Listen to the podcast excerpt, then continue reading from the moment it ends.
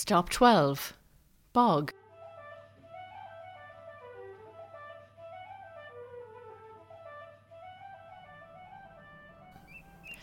Well, we've covered a lot of ground, literally and historically, on this walk, and maybe it's appropriate that we finish with some insight into our local environment, what surrounds us, and what we take for granted our local bogs.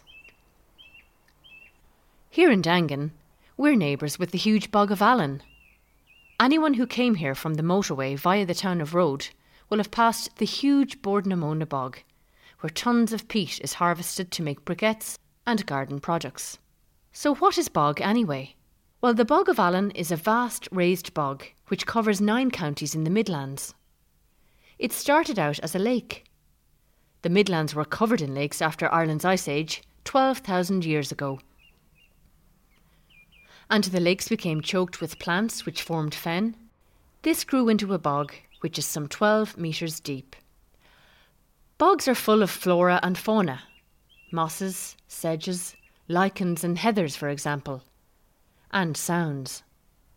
The cry of the curlew, one of the most common birds there. But the bogs were not only important as a source of heating materials for locals and commercial peat mining. The deep, wet peat has been a great preservative. A vast array of objects, such as boats and stone axe heads and bog butter, have been found. They've also found the remains of prehistoric settlements, medieval leather shoes, early Christian roads, and the great Irish elk remains. And that's how the famous Croghan Man was discovered near Croghan Hill outside Daingean in 2003 the body of a man so well preserved that you could still see his manicured fingernails. The body had no head or legs. It was 2,500 years old, six feet six inches long, they reckon. And the experts also think he had been murdered. The body is in the National Museum in Dublin, and well worth a look. And there's plenty more about the Midland Bogs in the Bog of Allen Nature Centre in Lullymore in County Kildare. So, that's the end of our Heritage Trail.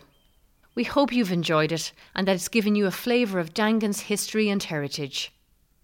There's links to more information on our website. This trail was funded by Offaly Local Development Company. It was produced by Aileen O'Mara Media and narrated by myself, Martina McGlynn. Goodbye, and thanks for listening.